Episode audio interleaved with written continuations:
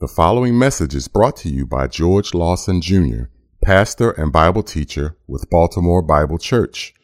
We will be reading from the New American Standard Bible. For more information about this ministry, please visit us online at www.baltimorebiblechurch.org.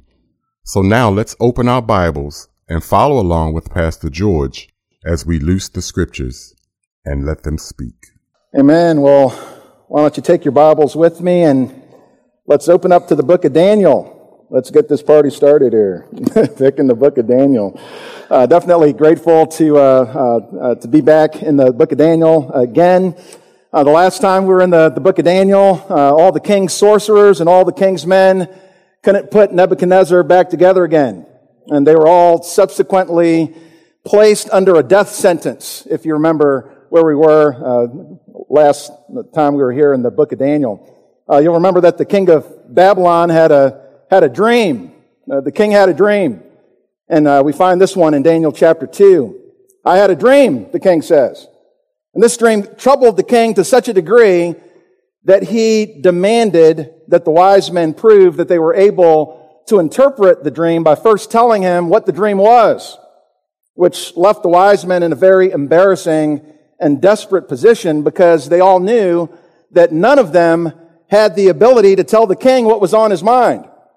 1 Corinthians chapter 2 and verse 11 says, "For who among men knows the thoughts of a man except the spirit of the man which is in him?" With all of their witchcraft and divination and secret arts, they were completely bankrupt when it came to answering the most significant and troubling questions of Nebuchadnezzar's life. And the same is true for us today, isn't it? The same is true for us today. With all of the advanced learning that we have, we cannot answer the most significant questions of life apart from the revelation of God. 1 Corinthians chapter 1 and verse 19 says, "For it is written, I will destroy the wisdom of the wise, and the cleverness of the clever I will set aside. Where is the wise man? Where is the scribe? Where is the debater of this age? Has not God made foolish the wisdom of the world? For since in the world through its wisdom did not come to know God." The world's wisdom is completely useless when it comes to the most important questions of life because they have no access to truth apart from God. The most important questions of life remain a mystery to them, and the best that they can come up with is, "I don't know." All that they can be sure about is their ignorance.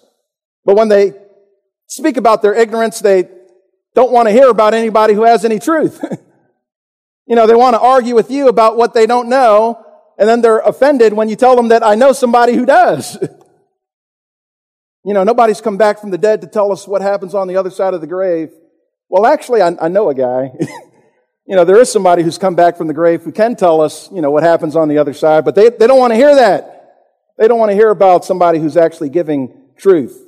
And the world's wisdom is useless to answer the most important questions. Wise men, as they call themselves, acknowledge their complete uselessness. Look at chapter 2 and verse 10. It says, "The Chaldeans answered the king and said, There's not a man on earth who could declare the matter for the king. Inasmuch as no great king or ruler has ever asked anything like this of any magician, conjurer, or Chaldean. Moreover, the thing which the king demands is difficult, and there is no one else who could declare it to the king except God, whose dwelling place is not with mortal flesh." You know, king, we're all out. We're empty. Our bag of tricks doesn't work for this one. You know, how can we tell you what was on your mind? They're like the magicians of Egypt who couldn't duplicate the miracles of God. It's like, you know, we're all out. We can't do this. This takes the finger of God to do this. And the king responds in a rage. Look at verse 12.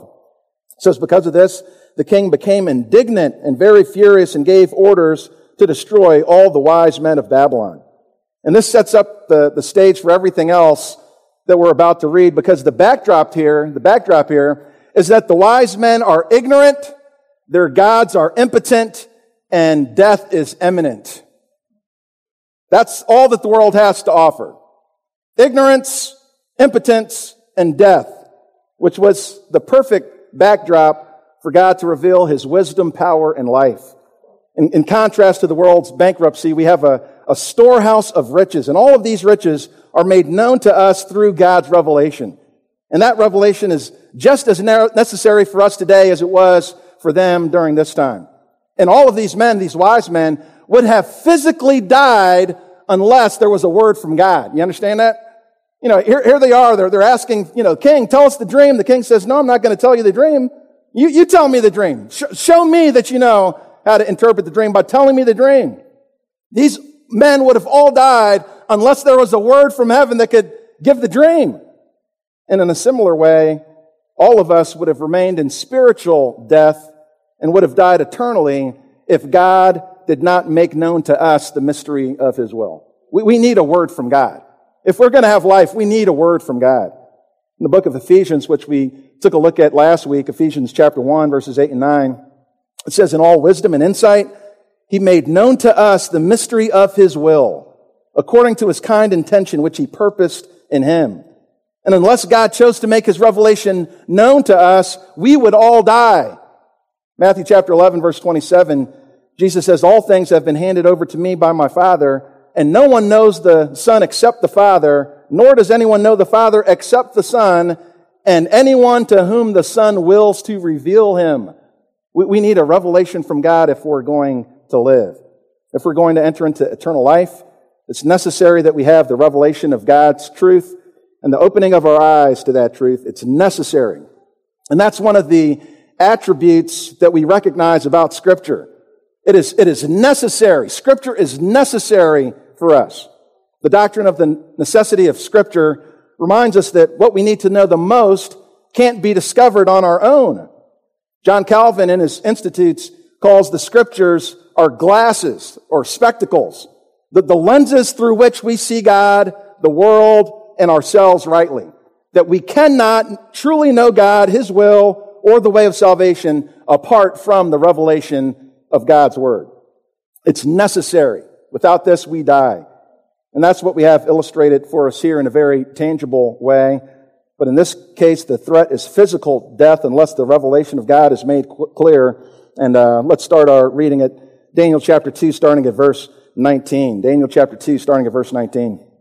It says, then the mystery was revealed to Daniel in a night vision. Then Daniel blessed the God of heaven. Daniel said, let the name of God be blessed forever and ever. For wisdom and power belong to him. It is he who changes the times and the epochs. He removes kings and establishes kings. He gives wisdom to wise men and knowledge to men of understanding. It is he who reveals the profound and hidden things. He knows what is in the darkness, and the light dwells with him. To you, O God of my fathers, I give thanks and praise, for you have given me wisdom and power. Even now you have made known to me what we have requested of you, for you have made known to us the king's matter. Therefore, Daniel went in to Arioch, whom the king had appointed to destroy the wise men of Babylon. He went and spoke to him as follows, do not destroy the wise men of Babylon. Take me into the king's presence, and I will declare the interpretation to the king. Why don't you bow with me for a word of prayer? Heavenly Father, we come before you, Lord. Father, we're just so grateful for your revelation. Father, we thank you for your truth, the truth that we can't live without. Father, we thank you for this book, Lord, which just exalts who you are, my Father, exalting your sovereignty, your complete control over the nations. And Father, in my own heart, just eager to jump back into this book, Lord. There's just so many things, Lord, that this book declares to us, so many truths, Lord, so many wonderful mysteries that have been made known to us here. Father, just an eagerness in my own heart for this. And Father, I pray that you, Lord, would use me as a weak instrument to be a blessing to your people, I pray. In Jesus' name, amen. Our first point is this. The revelation of God saves God's enemies. The revelation of God saves God's enemies. Look at verse 24 again. It says, therefore Daniel went in to Arioch, whom the king had appointed to destroy the wise men of Babylon. He went and spoke to him as follows, do not destroy the wise men of Babylon. And we made this observation last time, but it's worth repeating here that the revelation of God saves his enemies. And the majority of wise men that we're talking about here, with the exception of Daniel and his friends, were pagan witch doctors. The group, according to verse 2, consisted of magicians who were considered the chief priest of the wise men. They specialized in secret arts, were considered the scholars of the group. Conjurers, it's a word for those who were known for speaking with the dead. Sorcerers is a word that was used for those who practice sorcery, incantations. They would use herbs to cast spells. And then the Chaldeans were a people from southern Babylon who were known for astrology. They kept track of the movement of the stars. And God had mercy on this group. This group of pagan, idol, false God-worshipping unbelievers. This is who God had mercy on. This group physically spared their lives. When Daniel replies to Arioch to let him know that he's received the revelation, he doesn't say, hey, don't destroy me and my Hebrew friends. Take me to the king's presence. He doesn't say that. He says, don't destroy the wise men of Babylon. Take me into the king's presence and I will declare the interpretation. He had compassion on the rest of the wise men of Babylon, and so did the Lord have compassion on them. And as we observed last time that we were here, there was a group of magi who were likely descendants of the same group who would later come to search for the Messiah. The word translated conjurers, those who spoke to the dead, in verse 2 is rendered in the Greek translation by the word magos, where we get our term magi, the word that was used for the wise men in Matthew chapter 2. The wise men seem to appear out of nowhere in Matthew chapter 2. They come with this request, this search. Where is he who has been born king of the Jews? For we saw his star in the east and have come to worship him. Where did they get that idea from? God had mercy. God had mercy physically on these men in the past, and in the future, God would have mercy on them again, and they would come and search for the Messiah. That question didn't come out of nowhere. They've been spared, and God had mercy even on his enemies.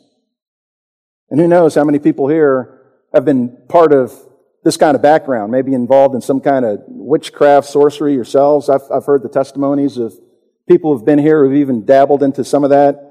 1 Corinthians 6:11 says, such were some of you, right?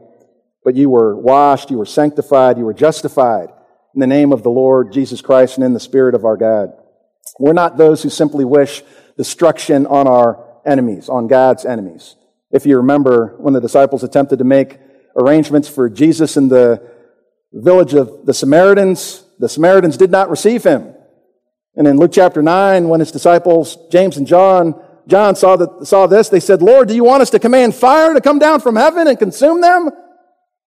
And he turned and rebuked them and said, you don't know what kind of spirit you're of.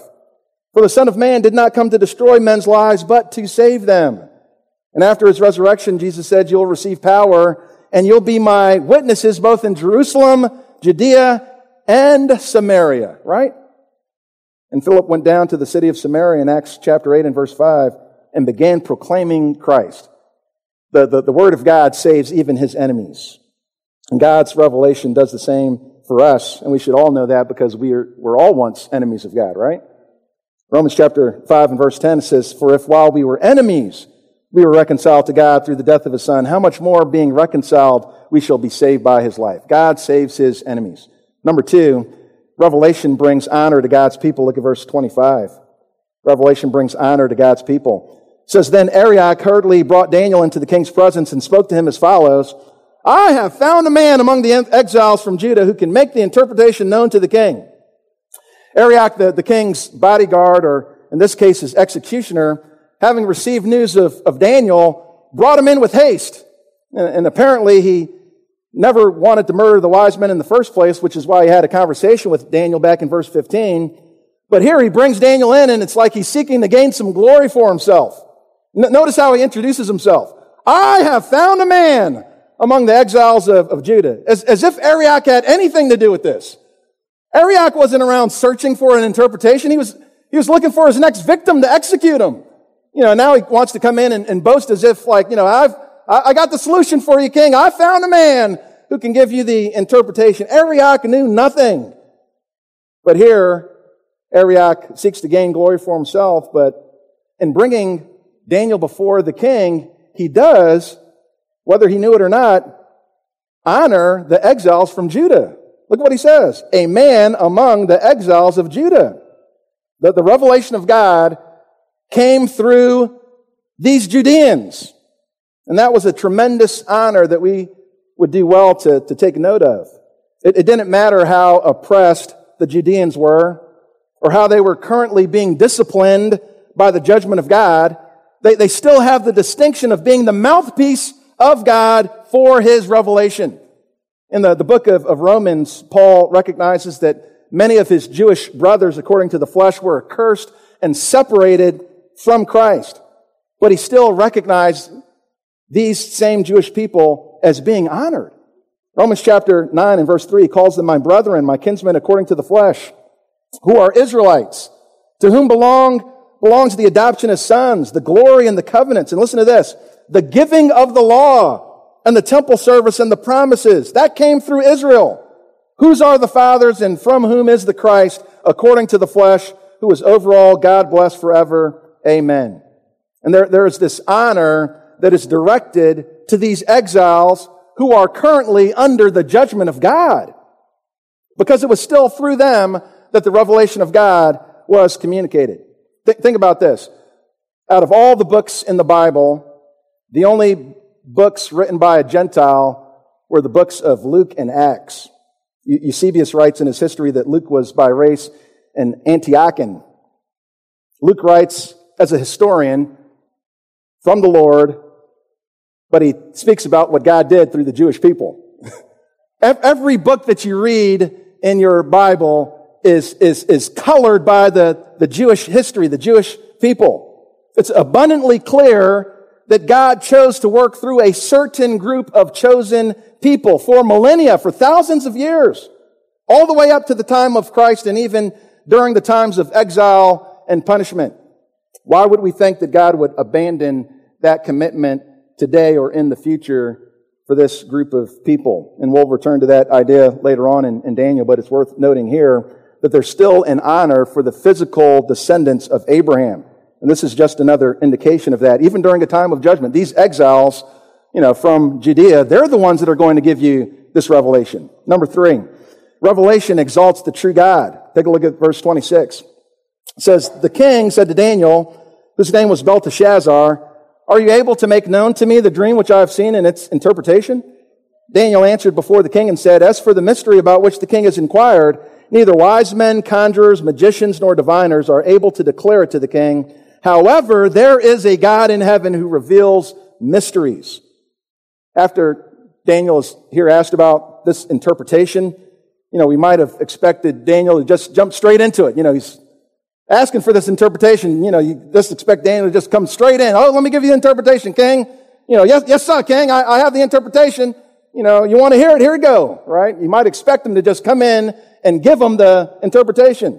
But that's not what Daniel does. The first thing that Daniel does is he shames the gods of Babylon, and then he exalts the true and living God of heaven. And this is an incredibly bold move for Daniel. Here we have Daniel standing before the greatest ruler of the ancient world. Later on, Nebuchadnezzar will be recognized as the head of gold. If you look down in verse 37 of chapter 2, look at what it says about Nebuchadnezzar. It says, you, O king, are the king of kings, to whom the God of heaven has given the kingdom, the power, the strength, and the glory. And wherever the sons of men dwell, or the beast of the field, or the birds of the sky, he has given them into your hand, and has caused you to rule over them. You are the head of gold. So here Daniel is standing before the greatest ruler of the ancient world. It's clear that Daniel is his subject. He doesn't even refer to Daniel by his Jewish name. He refers to him as Belteshazzar. You're Belteshazzar to me. This king has already threatened to execute Daniel as well as all of the other wise men. It wasn't hyperbole. This was a war general. He meant business. And on top of that, Daniel's already asked for more time. He's already asked for can you give me some more time before I make this interpretation known? And now Daniel's like stalling. Before I give you the interpretation, let me just say something here. And the first thing that Daniel does is he shames the gods of Babylon and exalts the true and living king. This is an incredibly bold move, but it's the right move. Before the king hears what he wants to hear, Daniel says, you're going to hear what you don't want to hear. Because that's the whole point. God wanted this king and all who read this account to know more than just what will take place in the latter days. He wanted them to know that there is a God in heaven who reveals mysteries. And that's the main point of the passage. And before you get caught up in the details of the text, which we'll get into, But before you start counting the fingers and the toes of the statue and, you know, trying to figure out what all the different materials meant in the statue, if you fail to recognize that there is a God in heaven who reveals mysteries, you've missed the whole point. This is the whole point. We know that this is the main point because this is what Nebuchadnezzar walks away with. Look at chapter 2 and verse 47. It says, "The king answered Daniel and said, 'Surely your God is a God of gods and a Lord of kings and a revealer of mysteries, since you have been able to reveal this mystery.'" This is about the true God being exalted over ignorance and impotence of pagan idolatry. And Daniel gets it. So before he jumps into the interpretation, look what he says in verse 27. "Daniel answered before the king and said, 'As for the mystery about which the king has inquired, neither wise men, conjurers, magicians, nor diviners are able to declare to the king.'" You know, basically he's saying, you know, they couldn't do it, could they, king? You asked them for it. What, did you get any answers from them? Oh, nobody could get it? Nobody knows? This is like Daniel's Mount Carmel moment. You know, are your gods hard of hearing? You know, did they go on vacation? Are they too busy to answer? I know what happens. Maybe they're relieving themselves. You know, maybe your gods are, you know, occupied. You know, Daniel wants to make sure that the king recognizes that he has no answers from anybody else. King, you couldn't get an answer from anybody else, could you? At the time when you needed it the most, these false gods and these prophets of yours, these sorcerers, were of no help to you, were they? The wise men and the gods they consulted were useless. Godless friends and false religion will be useless to you when you hit rock bottom. And I wish people would understand that. You know, people kind of like live in this world as if, you know, they have some answers, some help out there somewhere. But it's like all the things that they're pursuing after are going to be completely useless when you hit bottom, when you really need answers, when you're desperate for solutions. You're not going to find it in the world. You're not going to find it in false religion. It's going to come up completely empty. The place that you're going to have to turn is to the revelation of God. You're going to have to turn back to the Word of God. There is a God in heaven who reveals mysteries. So Daniel points back to this God who is the revealer of mysteries. This is about the exaltation of the true God of heaven. And Daniel does not hesitate to give glory to God, even though he's standing in front of the most powerful person in the world at this time. It doesn't matter who we're standing before. There's a power greater than they. God must be praised. Are you tempted to keep your faith silent under wraps when, you know, the lane is open for you to give glory to God? Maybe the opportunity to share how God answered your prayers, clearly answered your prayers, but now you're tempted not to speak up and say, no, this is what God has done. Does God deserve glory? When God rescues you from an impossible situation, are you reluctant to say that, no, this is my God who's done this? Don't miss the window to give glory to God. Daniel doesn't miss the window. He sees the clear opening here. This is an opportunity to say that your God's going to do it, but my God can. And he gives credit where credit is due. And it doesn't matter who he's standing in front of because he serves the Lord of kings. Number 4, revelation brings understanding to the simple. Look at verse 28 again, middle of verse 28. It says, "And he has made known to King Nebuchadnezzar what will take place in the latter days. This was your dream and the visions in your mind while on your bed. As for you, O king, while on your bed, your thoughts turned to what would take place in the future. And he who reveals mysteries has made known to you what will take place. But as for me, this mystery has not been revealed to me for any wisdom residing in me more than in any other living man, but for the purpose of making the interpretation known to the king and that you may understand the thoughts of your mind." In Psalm 119 and verse 130, it says, "The unfolding of your words gives light. It gives understanding to the simple." And Daniel here doesn't credit any of his own learning or wisdom with the details of the king's dream. It's not because of me. Daniel, if you remember, he graduated top of his class, right? He and his friends were recognized as being 10 times better than all the wise men in the kingdom. But Daniel recognizes that all the learning in the world wouldn't help him predict the future or reveal the inner recesses of the king's heart. Knowing where a king's thoughts turn is not something that you can, you know, put in a little extra study for, you know, to achieve. This is completely in the hands of the revealer of mysteries, which is how God is identified in this passage. The words reveal, declare, make known are used 11 times in the space of 19 to verse 30. In all of it, the result of revelation of God. He declares, he reveals, he makes known. And in verse 28, Daniel says, he has made known to King Nebuchadnezzar what will take place in the latter days. Which may at first seem like an odd thing for God to do, that he would reveal like the plan of the future to this pagan king. You know, why would he reveal his plan to an unbelieving pagan king? But we could ask another question. Why would God reveal his plan to any of us, right? I mean, this is grace any way that you look at it. God isn't obligated to share his plans with any of us. Or we could ask, why would God reveal his plans to Jewish unbelieving kings? Forget the pagans. Many of the Jewish kings of Israel and Judah were also unbelievers. And God gave them special revelation and warning through the prophets. I mean, you can think about Ahab, for example. And ultimately, this was God's sovereign choice. Just like God troubled Pharaoh with a dream during Joseph's day, he troubled Nebuchadnezzar with a dream during Daniel's day. And Nebuchadnezzar was given this insight, this gracious revelation from God, even though he didn't understand it. And Nebuchadnezzar's dream carried him far off into the distant future in ways that Pharaoh never imagined. In verse 28, it says, he has made known to King Nebuchadnezzar what will take place in the latter days. That phrase, latter days, is equivalent to a phrase in Hebrew that's used 13 times elsewhere in Scripture. Sometimes it's just a synonym for what's coming in a later time. In Genesis chapter 49 and verse 1, it says, then Jacob summoned his sons and said, assemble yourselves that I may tell you what will befall you in days to come. Literally, in latter days. I'm going to tell you what's going to happen in latter days. But many times this phrase, latter days, is used for things that will happen in the far distant future. For example, why don't you flip over to Isaiah chapter 2. Isaiah chapter 2. Because we have the same phrase used over here, the Hebrew translation of the same Aramaic phrase in Isaiah chapter 2. And it's used for a time that this world has not seen yet.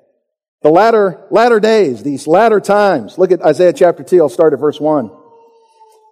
It says, the word which Isaiah the son of Amos saw concerning Judah and Jerusalem.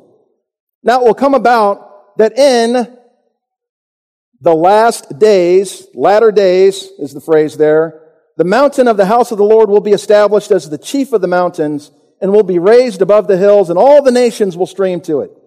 And many people will come and say, let us go up to the mountain of the Lord, to the house of the God of Jacob, that he may teach us concerning his ways, and that we may walk in his paths. For the law will go forth from Zion, and the word of the Lord from Jerusalem.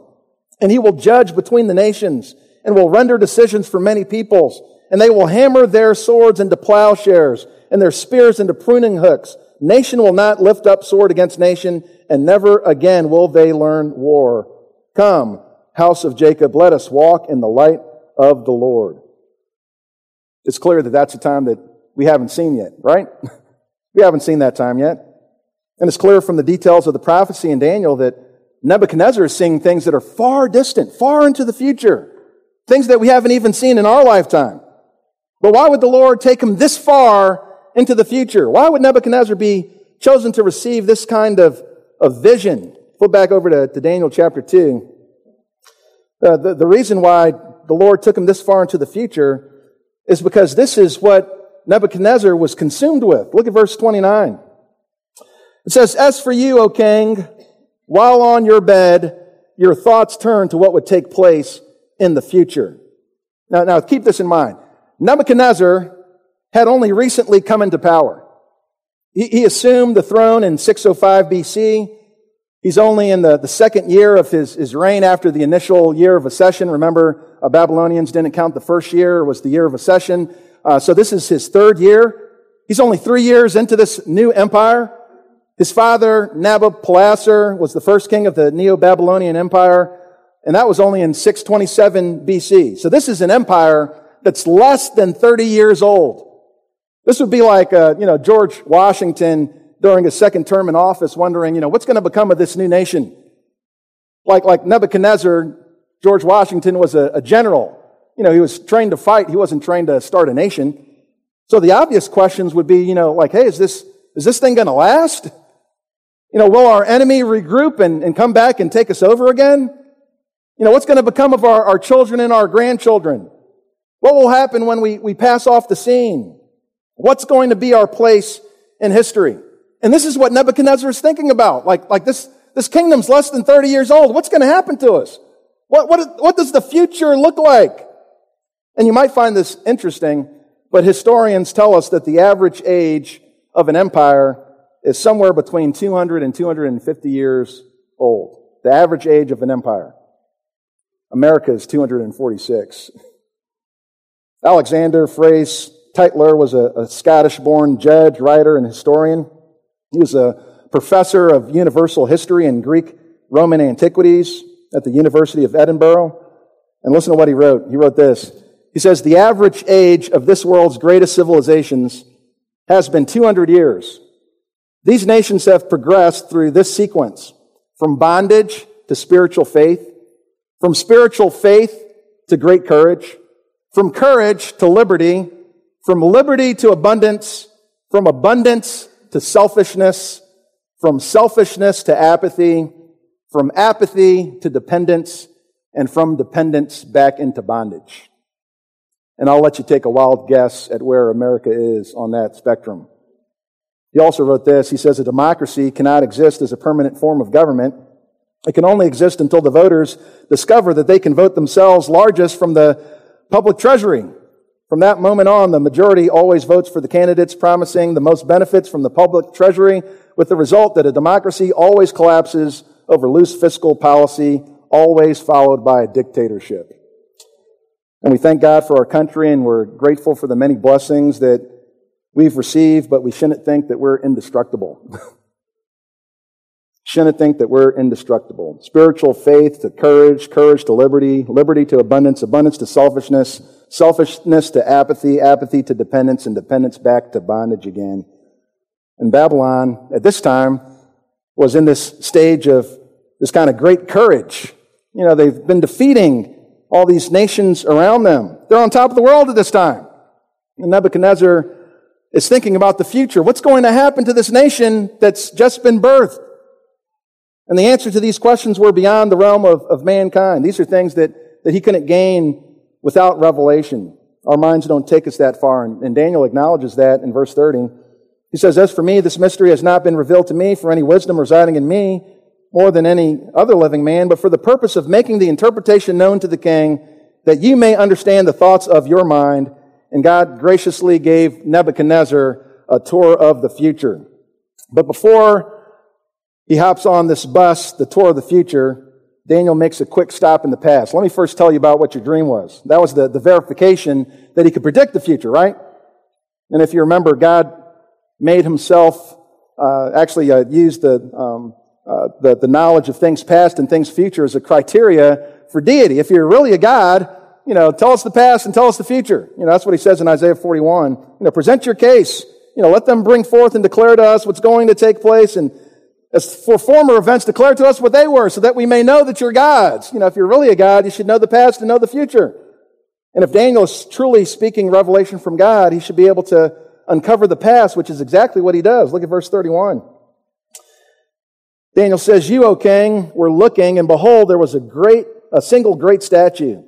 That statue, which was large and of extraordinary splendor, was standing in front of you, and its appearance was awesome.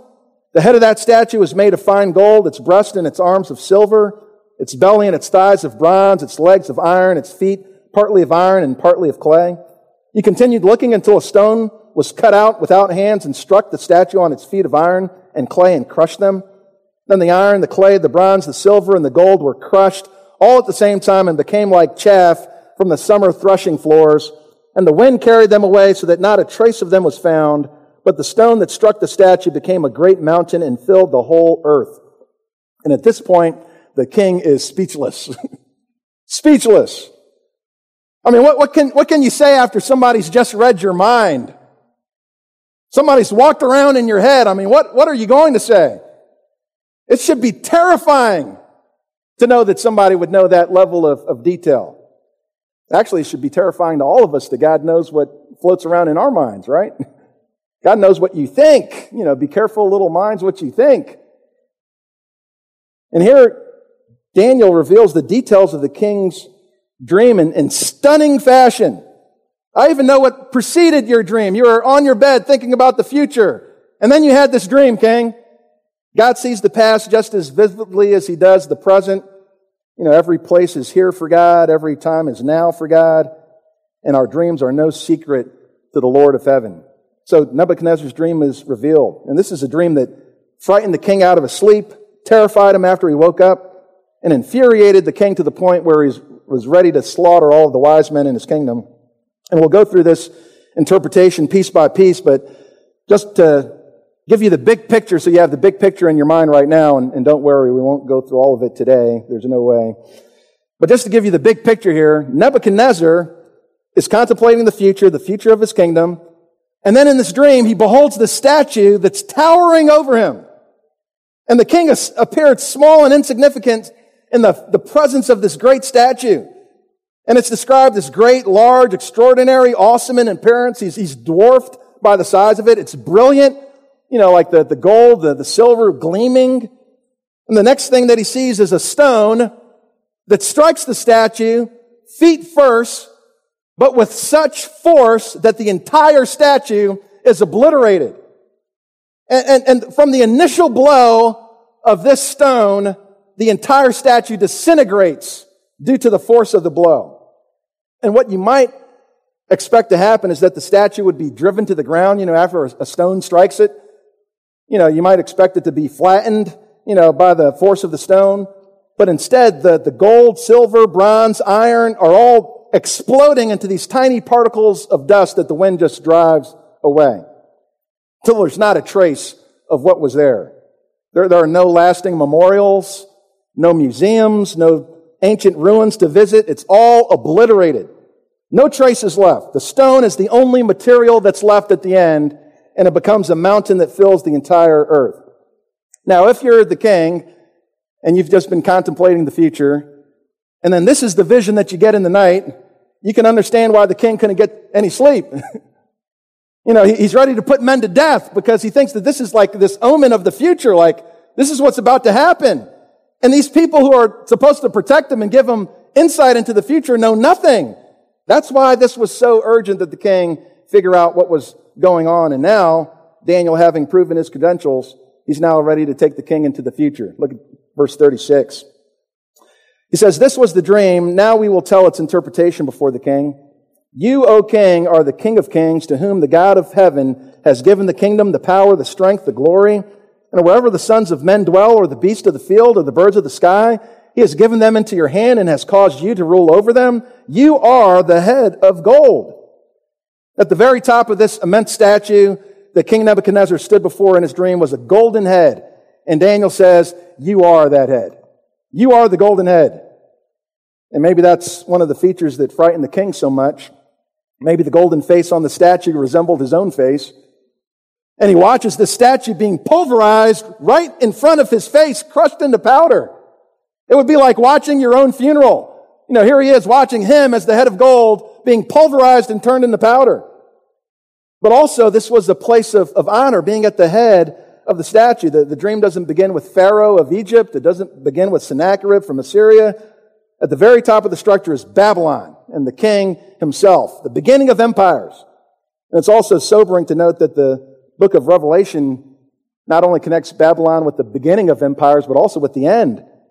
Revelation 18 and verse 10 says, "Woe, woe, the great city Babylon, the strong city, for in 1 hour your judgment has come." Revelation 18:21.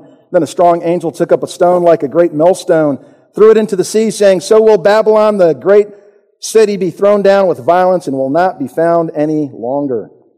But this greatness was connected to Babylon, the first empire that's mentioned here. And Daniel reminds Nebuchadnezzar that whatever power you have came from God. The same God who gave you the dream is the same God who placed you at the head, and that should have humbled the king. You know, that whatever you have, the kingdom, the power, the strength, the glory, it's all been given to you. Nebuchadnezzar had been given this dominion, but it was given to him by the Lord. And many interpreters wrestle with, what does it mean for Nebuchadnezzar here to be called the King of Kings? You know, what makes his kingdom superior to all the other kingdoms that would follow him? And part of the answer is found in the kind of unhindered or unopposed dominion that he would have. Look at verse 38. It says, wherever the sons of men dwell, or the beasts of the field, or the birds of the sky, he has given them into your hand and has caused you to rule over them all. Unlike some of the other kings that followed, Nebuchadnezzar was himself the rule of his kingdom. He was the law of his kingdom. You know, other pieces of the statue represented the kingdoms that would follow, but the head represented Nebuchadnezzar himself. I am the head. He was the head. The kingdom of the Medes and Persians that followed Babylon had rules to follow. You know, they had the law of the Medes and the Persians. Remember that even the king couldn't alter. You know, once the law was made, the king couldn't do anything about it. No such law existed for Nebuchadnezzar. Nebuchadnezzar had free reign in his entire kingdom, which is illustrated by, you know, even dominion over the beast of the field and the birds of the sky. It's a picture of total dominion. I have total control. And Nebuchadnezzar's leadership, under his leadership, the entire world of the ancient Near East was conquered, and it became a pattern for those that would follow after him. But he was the start of these kingdoms that would follow. And the magnificence of the kingdom is represented by gold. And it's the most valuable of all the metals that are part of this statue, also the heaviest of all the metals that are part of this statue. Nebuchadnezzar had a special taste for gold. In the temple of Marduk, which was the chief god of the Babylonians, the inner shrine of Marduk, this false god, was embellished with gold. One source writes this: of this inner cella, Nebuchadnezzar says that he covered its walls with sparkling gold. I caused it to shine like the sun. Here, according to Herodotus, the ancient Greek historian, was the great sitting figure of Marduk, their false god, all of the gold on a golden throne, supported on a base of gold, with a golden table standing beside it. It was told by the Chaldeans that to make it, all this was needed. More than 22 tons of gold was used. And outside of the temple, there was also a golden altar. I mean, everything was gold. Golden temple, you know, golden figures, golden stands. I mean, everything made of gold. 22 tons of gold used in Babylon. Babylon was known for its gold. So when it pictures Nebuchadnezzar as this head of gold, it fit the empire of Babylon. And if Nebuchadnezzar was wondering about his future, you know, what's going to happen? The answer to that question comes in the very next verse. You know, I'm this head of gold. I've got all this power, this glory, but what's going to happen in the future? Look at verse 39. Verse 39. After you. What does that mean? Nebuchadnezzar, you're not going to last. And your kingdom's not going to last. There's going to come an after you. After you, there will arise another kingdom, inferior to you. Then another, third kingdom of bronze, which will rule over all the earth. Then there will be a fourth kingdom, as strong as iron, and as much as iron crushes and shatters all things. So like iron that breaks in pieces, it will crush and break all these in pieces. In other words, Nebuchadnezzar, you're just one in a long series of kingdoms that will rise and fall and rise and fall and will not last. If George Washington was contemplating this during his second term, the answer would have been the same thing. There's going to come an end.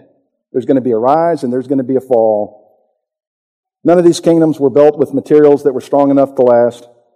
Gold would not last. Silver would not last. Bronze, iron would not last. The clay would not last. They would all perish. They would be pulverized into powder and blow away with the wind. But there's one material that will outlast them all, and it's the rock. It's the rock. Drop down to verse 44 real quick. It says, in those days of those kings, the God of heaven will set up a kingdom which will never be destroyed. And that kingdom will not be left for another people. It will crush and put an end to all these kingdoms. But it will itself endure forever. Inasmuch as you saw that a stone was cut out of the mountain without hands, and that it crushed the iron, the bronze, the clay, the silver, and the gold, the great God has made known to the king what will take place in the future, so the dream is true and its interpretation trustworthy. And there's so much that's contained in the details of this prophecy and the other pieces of the statue that we'll have to wait until the next time that we're here to cover it all. but it will be worth the wait, believe me, okay? There's so much that's in here, but this is a remarkable prophecy that gives this panoramic view of history, past, history, and future. It takes us from the kingdom of Nebuchadnezzar in Babylon all the way to the reign of the Messiah and the Messianic kingdom. It sweeps us all the way from ancient history all the way into eternity, because this is a kingdom that will never be destroyed, and it will itself endure forever.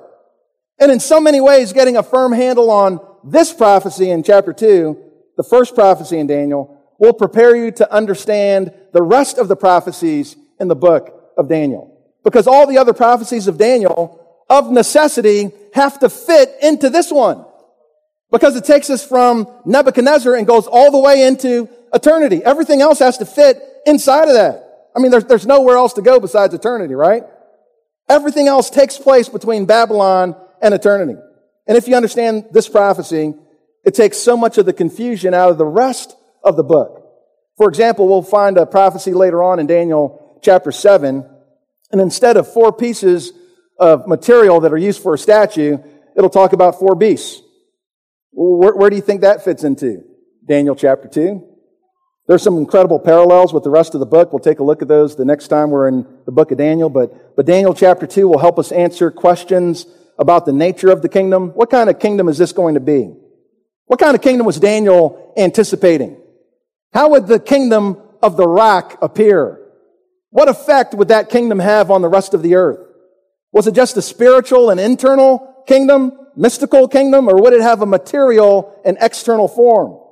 Is it only in heaven, or is there an expression on the earth? Would there just be a slow and gradual growth of this kingdom, or would it be devastating and cataclysmic? Is that kingdom now? Do we bring in the kingdom? Are we establishing the kingdom?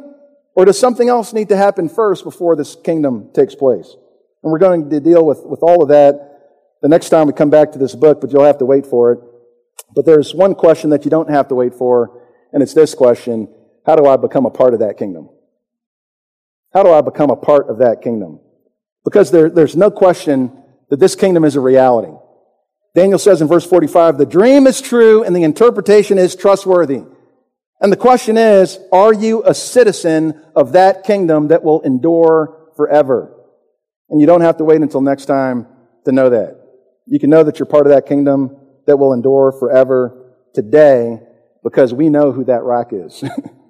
We know who the rock is. We know who you have to get to in order to be a part of that kingdom. In Psalm 118, why don't you just flip over with me real quick. Psalm 118 prophetically speaks about the rock. And listen to what it says in Psalm 118 in verse 22. Psalm 118 starting at verse 22.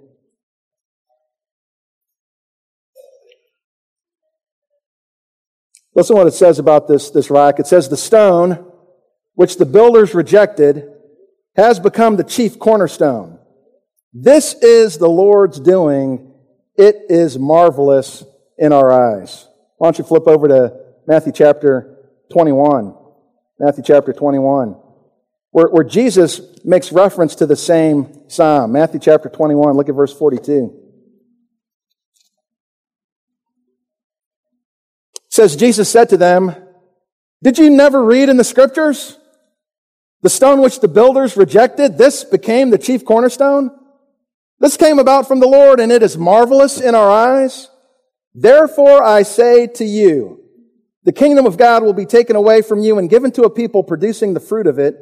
And he who falls on this stone will be broken to pieces, but on whomever it falls, it will scatter him like dust. Sound familiar? There's a stone that scattered everything like dust, pulverized everything. It became into powder and just blew away. This is a reference to Jesus Christ. And that's what the rock of Daniel does. It scatters the nations like dust. The one on whom it falls. 1 Peter chapter 2. Peter also picks up on the same imagery. 1 Peter chapter 2. Look what he says in verse 6. 1 Peter chapter 2, starting in verse 6.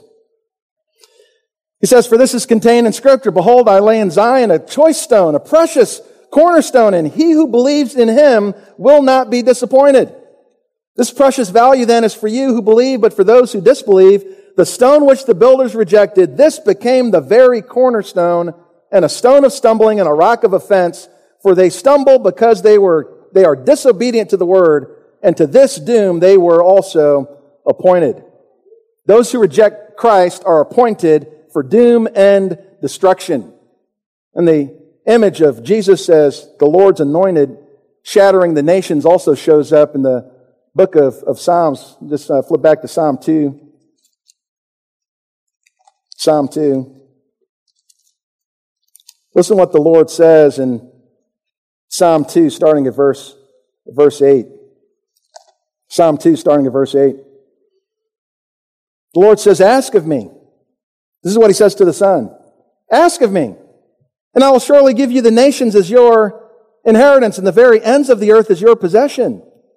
You shall break them with a rod of iron. You shall shatter them like earthenware.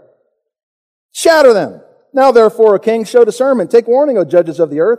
Worship the Lord with reverence and rejoice with trembling. Do homage to the Son, that he not become angry and you perish in the way, for his wrath may soon be kindled. How blessed are all who take refuge in him. There's no doubt about who the rock of Daniel chapter 2 is. He will scatter men like fine dust, and the men who reject him are appointed for doom and destruction. He will shatter the nations like pieces of earthen pottery. They will be pulverized into dust. So how do I make sure that I'm part of that kingdom that will endure? I take refuge in Jesus Christ. That's how I make sure I'm part of the kingdom that will endure, that I'm part of his kingdom, that I take refuge in him. In the verse 12 of the same psalm, it says, do homage to the Son. Kiss the Son, that he not become angry and you perish in the way. Take refuge in him. The only place of safety from the rock is in the rock. That's the only place of safety. It's placing your trust confidently in Jesus Christ. And what does that look like? It looks like abandoning all hope of establishing your own independent kingdom. Christ will crush all of his rivals. Christ will crush his rivals. And that's not a place that you want to be in. You must willingly give that up. I'm not here to set up my own kingdom. I'm willingly giving the rights over to Jesus Christ. Jesus says it this way in Matthew 16:24. Jesus said to his disciples, if anyone wishes to come after me, he must deny himself, take up his cross, and follow me. Turn away from your sin. Turn away from your selfishness. Turn away from your own kingdom building and give your life completely over to Christ, to the kingdom that will last. Turn your life fully and completely over to Jesus Christ. The Bible says, for whoever wishes to save his life will lose it, but whoever loses his life for my sake will find it. And in him you will find rest. And here's the reality. Jesus took the crushing blows of God's wrath in your place. Jesus was crushed. Isaiah 53 and verse 5 says, but he was pierced through for our transgressions. He was crushed for our iniquities. The chastening for our well-being fell upon him, and by his scourging we are healed.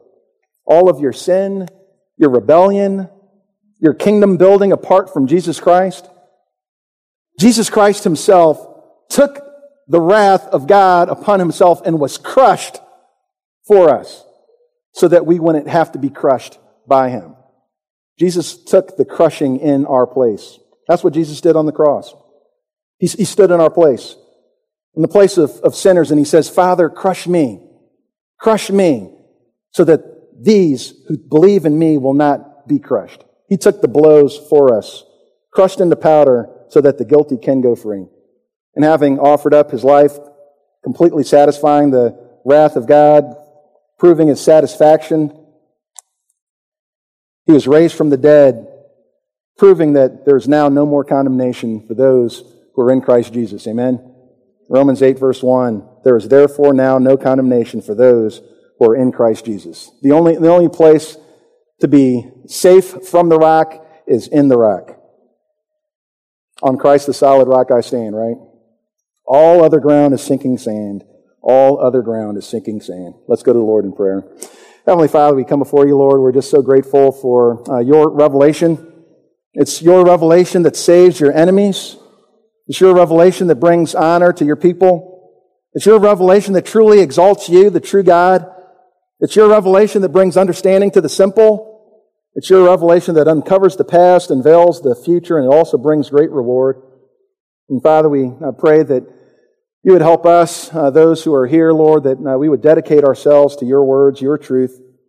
I pray that if there are any who are here who have not yet turned to Jesus Christ, Father, I pray that they would understand that this revelation can save them, that they who are your enemies, Lord, can be saved by your truth, Lord, if they would accept Jesus Christ, that if they would accept the one who was crushed in their place, Father, that they can receive forgiveness of sins, that they can enter into this eternal kingdom, a kingdom that will endure forever, that will never have an end. Father, they can be part of that kingdom. Father, I pray that that would be true for everyone here. Lord, that we would submit ourselves to you, Lord, and that you, Lord, would be honored and glorified in our lives. Father, we thank you for the rock. In Jesus' name we praise you and give you thanks. Amen. You have been listening to George Lawson, Jr. of Baltimore Bible Church. To hear other messages or to find out about upcoming events and where we meet for weekly church services, please visit us online at www.baltimorebiblechurch.org. Baltimore Bible Church reserves all copyright protection under applicable law.